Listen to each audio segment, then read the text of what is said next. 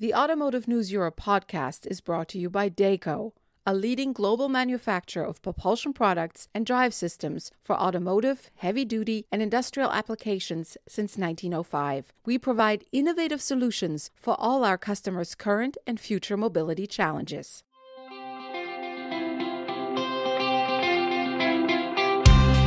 Hello, and welcome to the Automotive News Europe podcast for October 14th, 2021. I'm your host, Doug Bolduc, managing editor at ANE. Thanks so much for being with us.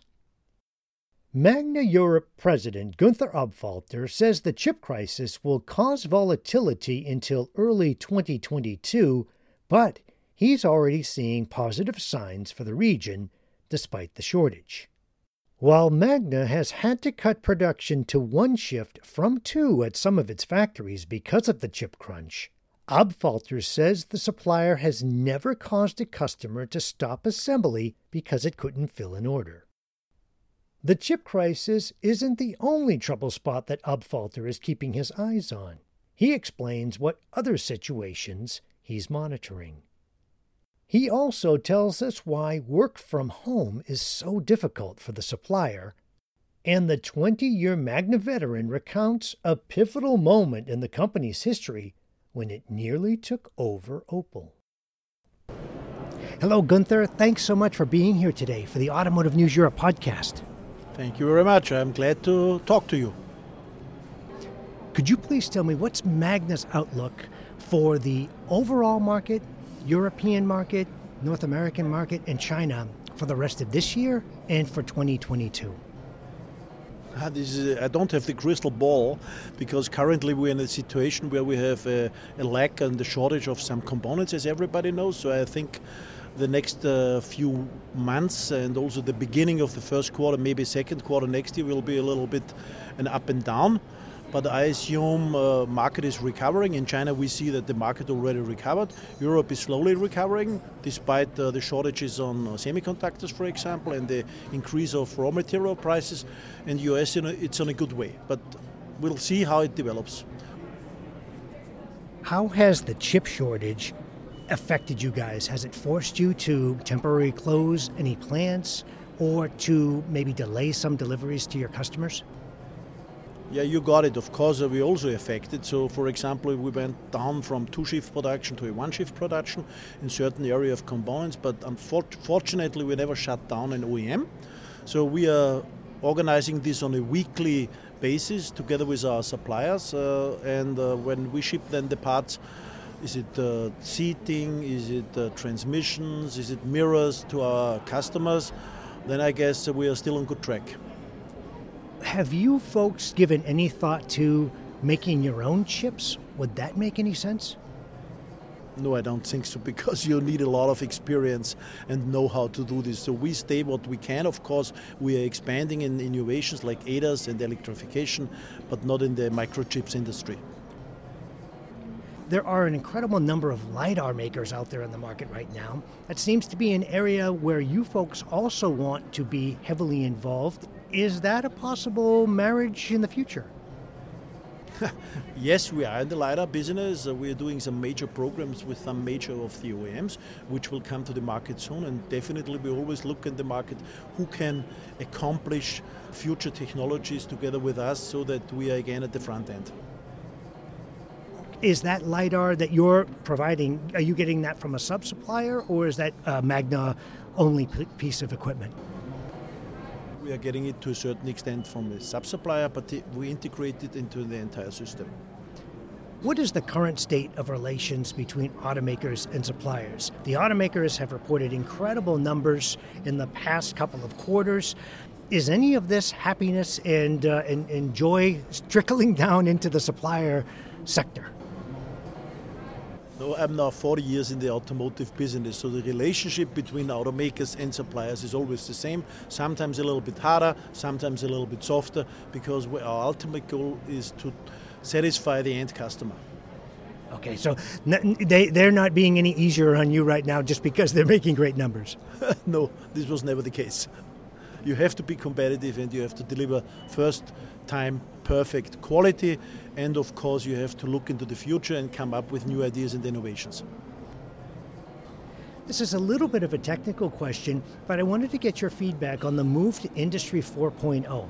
How is that changing things over at Magna? Is it something that you folks are heavily involved in, and what kind of benefits do you see from that? Manufacturing operations strategy 4.0 we are already in since a few years. We are operating with these new systems already, which gives us the benefit of higher productivity, better quality, and more reliability, whilst also keeping the jobs in other areas of the company. Have you found that with the data that you've gathered, will it be possible to prevent a, a, future chip shortage or some other kinds of shortages just because maybe you've got a little bit earlier lead on those kinds of uproars or volatility in the market? This is a good question you're asking because this is some of the lessons learned where we have to look deeper into the value chain also in the future, what could hit us next. And on that level, we know about the chip shortage, we know about the pandemic. Is there anything else out there that you guys are keeping your, your eyes on? It's the macroeconomic situation, it's the situation in the development of society, including politics, what is going on, which restrictions, respectively, other regulations are coming into the market. And this is something where we, at the macro level, look also into the future, try to analyze it so that we are better prepared for upcoming, let's say, special situations. You bring up a very good point. There continue to be tense relations between China and the U.S., as one example, with tariffs and high prices, and that does force companies to adjust. Has Magna also had to make any adjustments in that regard? What we are doing is we're always making adjustments. So we have a strategy and the strategy is only valid for a certain period of time, but the core of the strategy has to remain the same, and we have to fine tune it going forward. Either is it in technology, is it in terms of government relationships, and of course, our relationships and cooperation with our customers. And again, what I say, the ultimate goal is to satisfy the end consumer, which is using the cars what we are developing and uh, uh, manufacturing. We'll continue our conversation with Gunther Apfalter after this message. Dayco has been a pioneer in the research, design, manufacture, and distribution of essential propulsion drive systems and aftermarket services for automotive, truck, off highway, and industrial applications for more than 115 years. Through its expertise in transferring power quietly and efficiently, Dayco has emerged as the global leader in providing system solutions for heavy duty, hybrid, and electric vehicles. Dayco designs and manufactures scalable, innovative, efficient, and reliable solutions and delivers premium quality products, namely belt starter generator systems, Dayco hybrid modules, and accessory drive components such as belts, decouplers, dampers, tensioners, and more.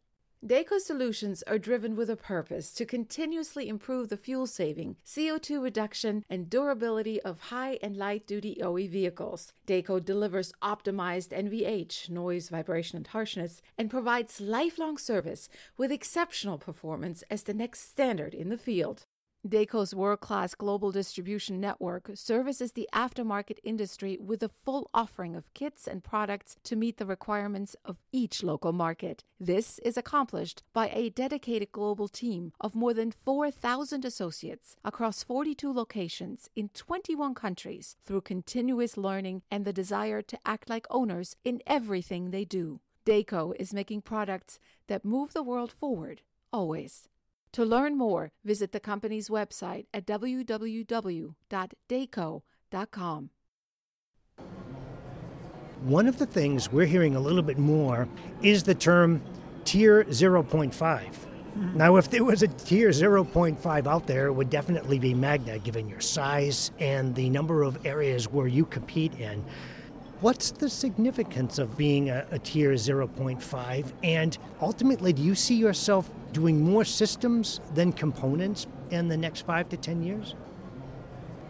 This is definitely an asset of Magna because we are the only big supplier, automotive supplier in the world, which have the full vehicle know how and expertise, both in engineering and in manufacturing. Look at our history, the past uh, 30, 40 years. Uh, where we are collaborating with uh, traditional OEMs and now also with so-called new entrants, just you name it, like Fisker. And this is definitely an asset. So we have the broad scope of components, systems, and the expertise of integrating it, this into complete cars, which we can engineer and manufacture for other OEMs and in future also further new entrants. You mentioned Fisker. You also are working with Sony. What is it that Magna has that just lures them in and makes you folks someone that they want to talk to about building these vehicles that are going to be crucial to their future?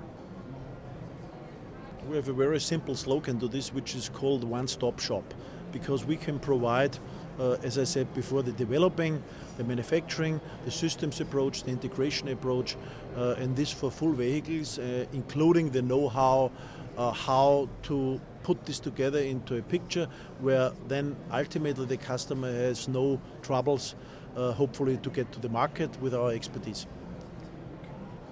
The pandemic has gotten better over the last few months, but it still lingers. What's happening at Magna? Are you at a point where you envision maybe X percent, 30%, 20% of your workers continuing to work from home? You know, home office is fine. We had already a home office regulation before the pandemic, so this was not, nothing new for us. But please also consider that 85% of our value is generated at the assembly lines, in the plants, in the production, and these people cannot work from home. So we also have to balance this between those people which are blue collar and which are white collar. And this is something which is very important for us. I'm going to go back in time it was, well, how many, about 12 years ago, that uh, Magna was right on the cusp of taking over General Motors' operations, Opel, um, with uh, Gaz and, and, and, the, and the Russians. Um, and it just, I was just thinking about this when I was putting these questions together because I know that you have that history also with the uh, the company. Do you ever think about, wow, 12 years later, what what life would have been like like that, or was it just one of those? Okay, it's the fish that got away. This time we had a different kind of manager. It was still a more or less family-owned business, so we are now a corporation listed on two stock exchanges, and our mission is that what we are doing now, and we will not become an OEM. But it was nice to dream, huh? Depend what dream means. Very true. Thank you so much, Gunther, for taking the time to join us today for the Automotive News Europe podcast. Thank you, and all the best to the Automotive News Europe and Global. We spoke with Gunther Apfalter at the IAA Mobility Show in Munich last month. If you have an idea for a future podcast or would like to be a guest on the show, please reach out to me at dbolduc at autonews.com. For breaking news, please visit Europe www.autonews.com. You can listen to this podcast and a wide range of others from the Automotive News Group on iTunes, Spotify, and Google Play, or on our website at europe.autonews.com.